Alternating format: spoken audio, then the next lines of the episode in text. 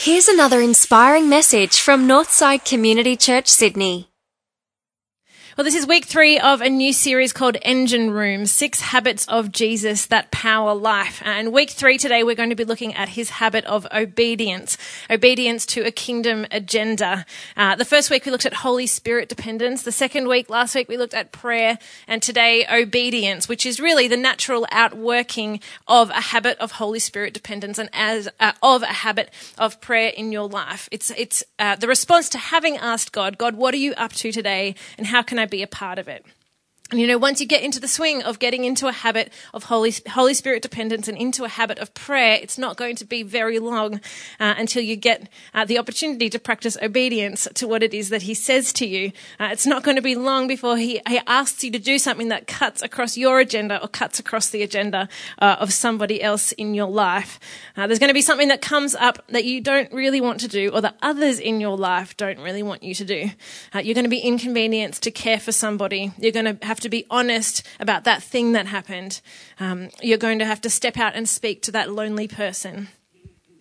In living out Holy Spirit dependence and prayer, uh, we're faced with a decision, and it's a very simple, uh, it's a very straightforward decision that is complex in the way that it works out. And the decision is this to obey God or to disobey God.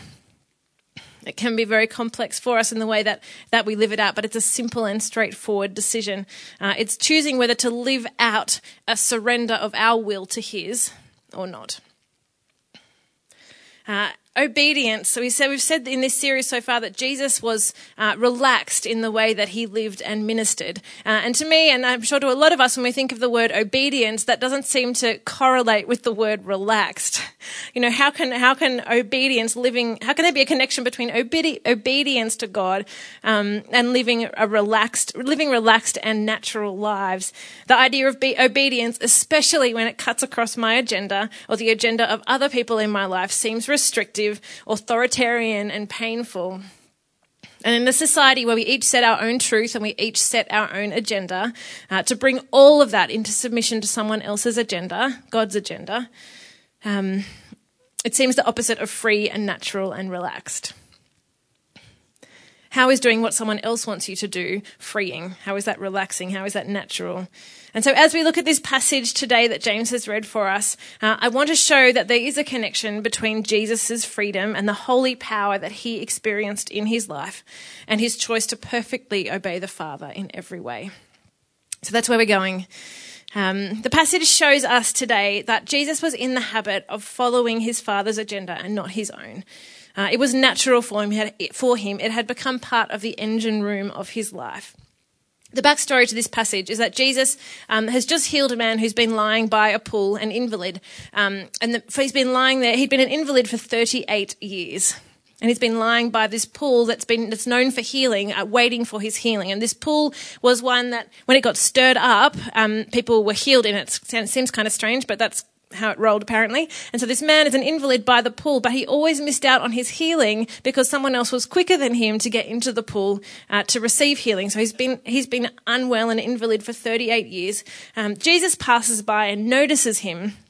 And he goes up to him um, and he asks him if he wants to be well. Seems like a strange question. Um, and he tells the man, "Get up, pick up your mat, and walk," which he does amazing, amazing, amazing. But with any good story, um, there's always a conflict, and the conflict in this story comes in the form of the Pharisees, the Jewish religious lead, religious leaders of the day. Um, it turns out that the, that the, day that Jesus has healed this man is the Sabbath, the Jewish day of rest. Um, and the Jewish religious leaders imposed very strict rules around the Sabbath day. And the man who has been healed gets into trouble from these religious leaders for carrying his mat. And, um, uh, they, they ask him who has healed him. And long story short, the man tells them that it's Jesus who has healed him. Um, and as we see in today's passage, they then go after Jesus, persecuting him and then trying to kill him. Escalates quickly. Um, and what is as clear as day from this story is that Jesus' agenda, his purpose, what he's on about, is very different to that of the Pharisees. Their agenda was to protect the letter of the law, not working on the Sabbath, not even carrying your mat if you've been healed from what you've been unwell with for 38 years. Can't even do that. Um, protecting the letter of the law. Uh, but Jesus was devoted to a deeper agenda. Um, which flowed out of the heart of God's law, not the letter of the law, but the heart of God's law, uh, which was about fostering loving, life giving relationships and seeing God's kingdom come and will be done on earth as it is in heaven. And what's more, he was devoted to a kingdom agenda, even though uh, that cut across the agenda of the Pharisees. Even though that led to him being persecuted and people trying to kill him, he was so devoted and so dedicated to the agenda, uh, to this kingdom agenda. Now, the question is, was Jesus just a rebel without a cause? Was this just some, some, something that he got in his head that he wanted to do, um, that he just wanted to sort of stir up trouble? Or did he get his mandate from somewhere else other than himself? Um, we'll have a look at what he says to the religious leaders when they start to persecute him. Verse 17 My father is always at his work to this very day, and I too am working. And then, because he's not only breaking the Sabbath, but calling God his father, and in so doing, making himself equal with God, which in the eyes of the Pharisees was blasphemy, it all escalates very quickly, and the Pharisees try to kill him. And he responds to them in verse 19 Very truly, I tell you, the Son can do nothing by himself, he can do only what he sees his Father doing, because whatever the Father does, the Son does also. Jesus had brought his whole life into submission to his Father's agenda to make earth more like heaven.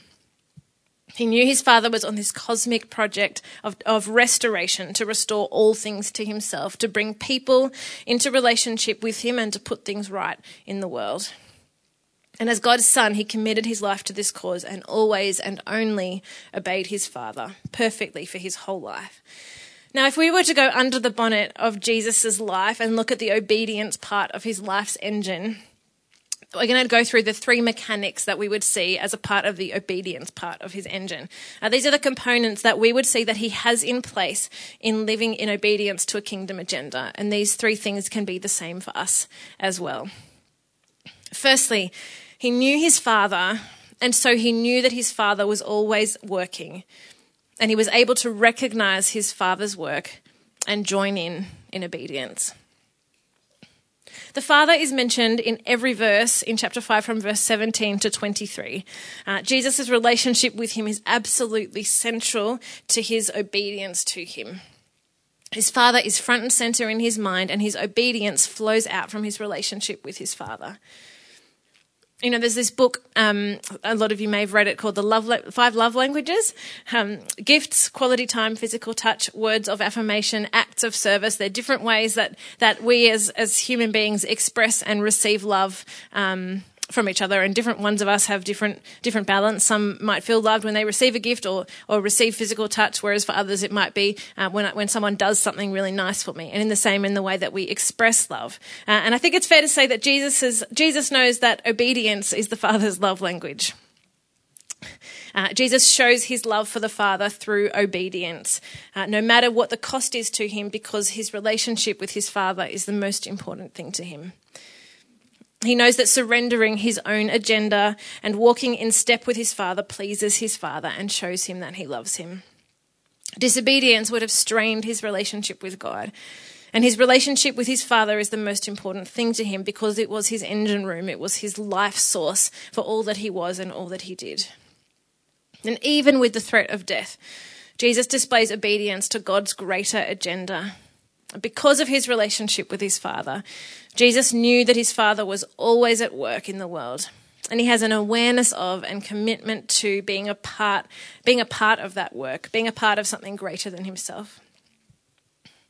We see in Jesus a concern not for his own agenda, uh, but for the, not for the agenda of those around him, like the Pharisees, uh, but a concern for God's agenda, God's plan and God's purposes, what God is up to in the world.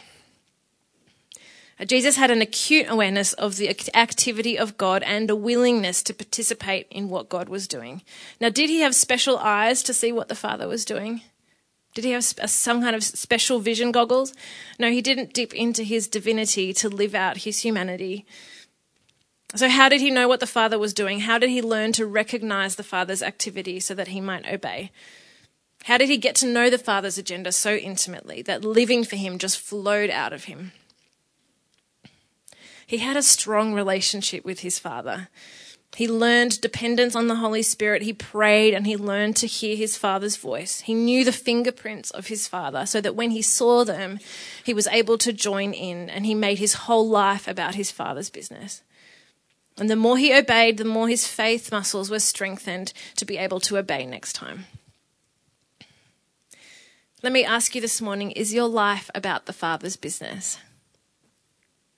If not, why not? Do you know what the Father is like?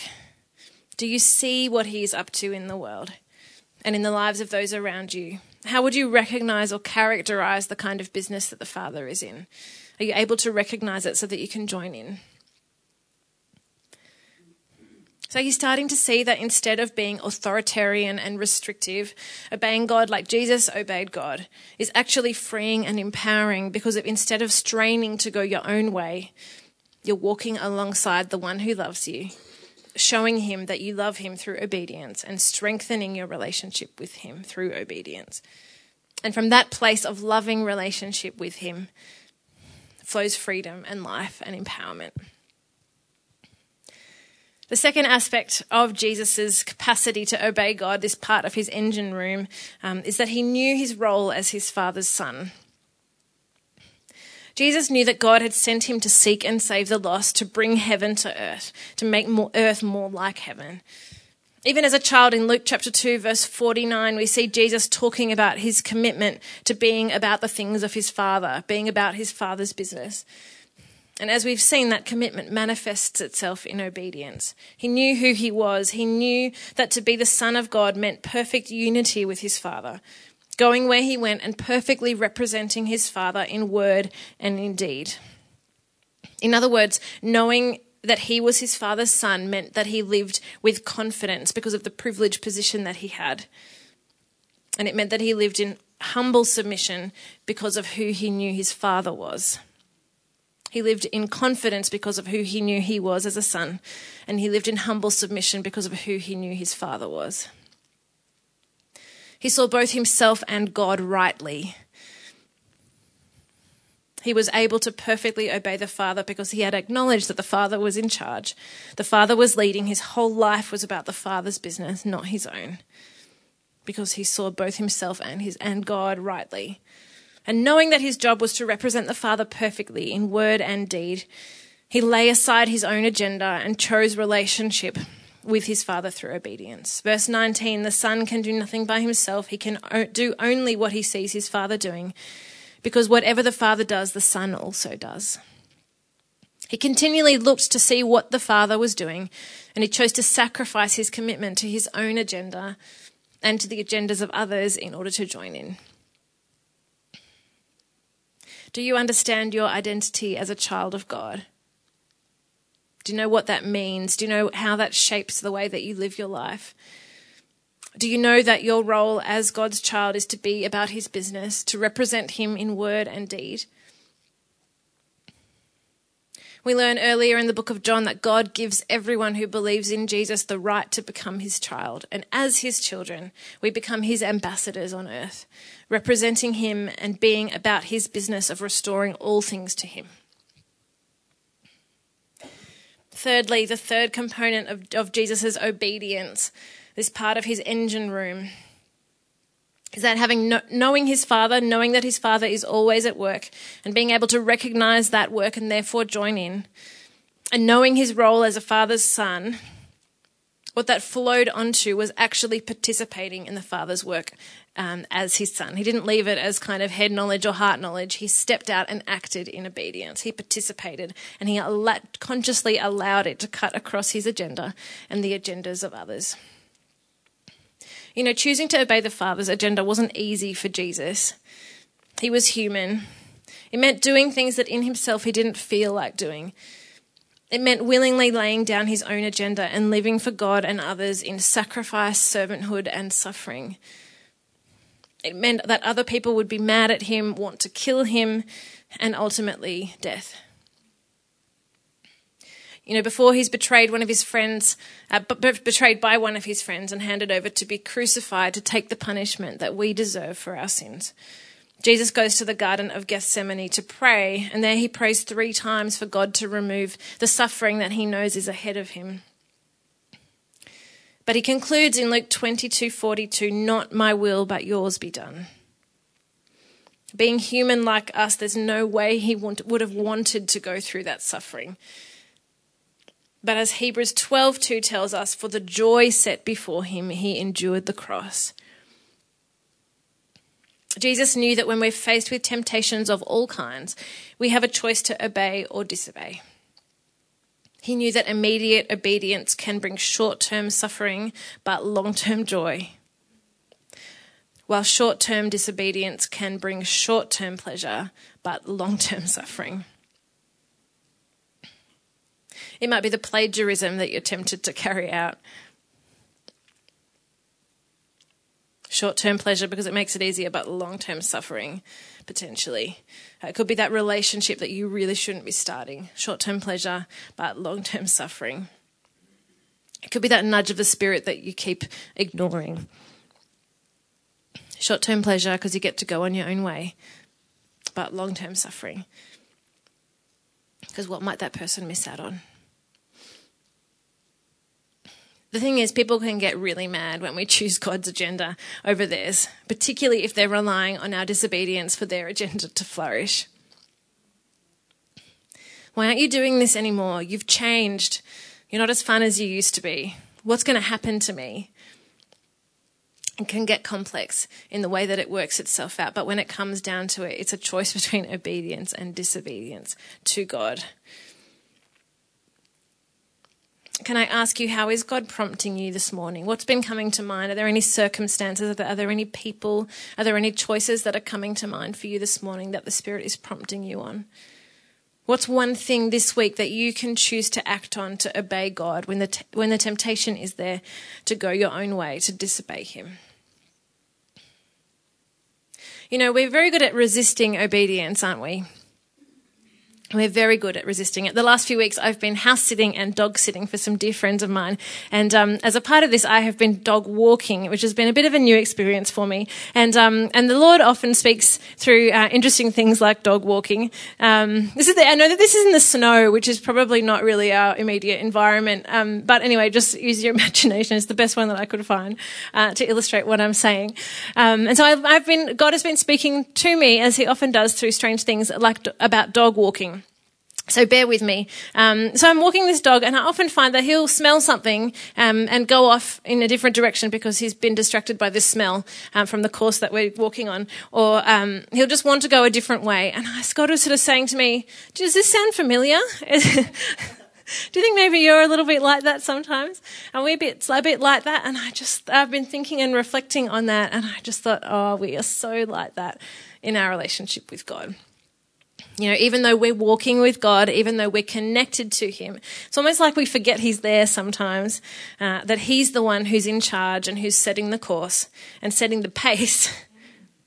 And we strain ahead, trying to set a different pace to the one He's moving at, or straining in a completely different direction um, to where He is moving, uh, trying to do our best, uh, trying our best to do what we want and to go where we want. Uh, this has some really big implications for us. It has relation, uh, implications for our relationship with God, firstly. Um, all of a sudden, you're not walking alongside God. You're still connected to Him, but your relationship with Him is strained. You're not enjoying being with Him, you're not walking in step with Him. And it has implications for us. How exhausting, uh, how much less comfortable for us to strain on a leash than to walk comfortably alongside God in obedience. You know, we might almost choke ourselves rather than to go our own way, rather than walk comfortably in submission to God, letting Him set the pace and direction for our lives.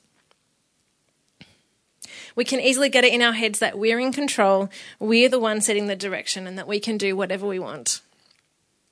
I think sometimes we think we are taking God for a walk. We ignore the whisper of the Spirit. We avoid reading parts of His Word. We pick and choose which parts of Christianity we want to take on board for our lives. We self select our walk with God, we fit Him into our schedule. We ask God to bless what we are doing rather than seeing what He is already doing ahead of us and seeking His will and wanting to be involved in that. I think that dogs obey their master once they've acknowledged that the master is in control and not them.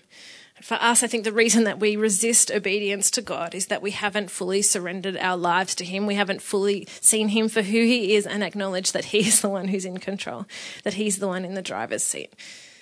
And allow Him to set the direction and course for our lives and simply, comfortably, naturally, and with freedom walk alongside Him. For us to say, God, you're in charge, not me. I'm going to walk in step with you. I'm going to enjoy life with you, life as it's designed to be lived, and there find empowerment and peace and freedom. It's in the surrender of our own agendas that we find peace in anxiety, companionship in loneliness, and purpose that's beyond ourselves. It's where we find the power to live as Jesus did it's where we find freedom. It's the place from which we live relaxed lives, comfortably walking alongside our Father because we have surrendered our wills to His. Why does this matter? What are the implications if we continue to strain ahead and go on our own course?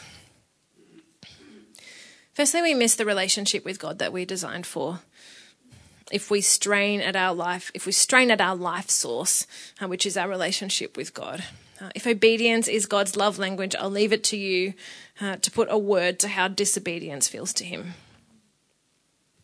You can put your own word on that.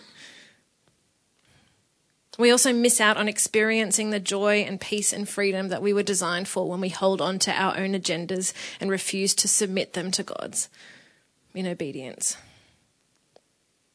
And not only we miss out, but others miss out. If God's agenda is to bring his kingdom to make earth more like heaven, then others miss out on experiencing wholeness and restoration and beauty and justice, all of which characterize God's kingdom. It's not just us that miss out when we refuse to walk in obedience to God. We are God's strategy for carrying out his agenda. And if we're not on board, um, then others miss out. So let me ask you how are you looking to see where God is at work ahead of you in every aspect of your life? How's your relationship with Him? How are you seeing where He's leading? You know, you can ask Him in the morning and stop halfway through the day and check in with Him God, what are you up to? How can I be part of it? You can get to know what He's like through the scriptures by developing a relationship with Him through prayer and Holy Spirit dependence so that you can recognize His activity when you see it. You can learn the marks of the kingdom wholeness, beauty, justice, restoration. You can learn what good news is to your workplace, your neighborhood, your home. You can get in the habit of looking around you to see where God is at work.